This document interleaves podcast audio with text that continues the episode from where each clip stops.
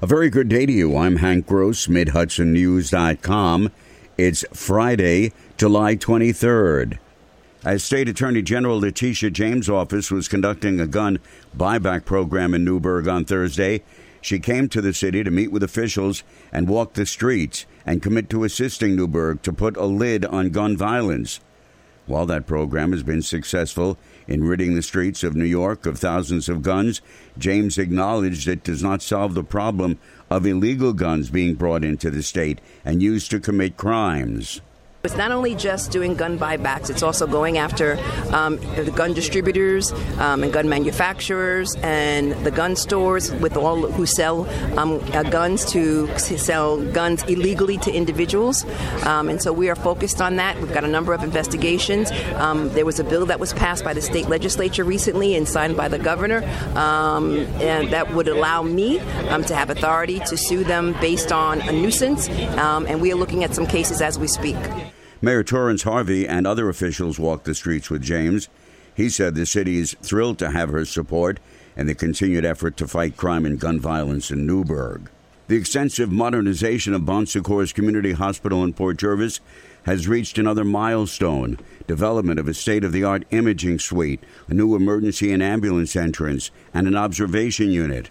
Hospital and community leaders gathered yesterday to celebrate the advancements.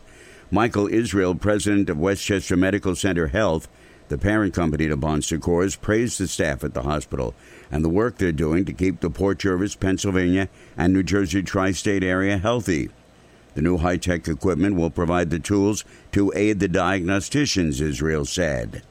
We are bringing in the best equipment, the best diagnostic equipment, the best facilities to give the residents of Port Jervis and this area the ability to get the get best care possible. And again, very, very important to get that care on a local basis. Israel said the reimagined hospital will transform the quality of care in the area. A 15 year old counselor in training at the town of Poughkeepsie's Greenvale Park summer camp program died suddenly at the park on Thursday afternoon.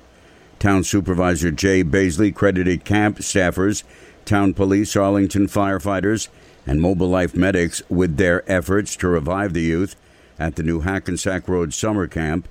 Baisley said the youth appears to have gone into cardiac arrest, and senior camp staffers worked to revive the boy while other counselors relocated camp staffers and attendees to another part of the park. This is one of the worst things I've ever experienced in my life, said Baisley. The city of Middletown has a new treasurer. Kelly Ann Kelly will replace the retiring Don Paris, who served the city for 11 years. Kelly's been village treasurer in Walden for the last five years. I feel my experience at the Village of Walden um, on a much smaller scale will help me here. Um, and I'm also very grateful that Don has agreed to stay on, show me the ropes, um, and get us through any things that we need to get through.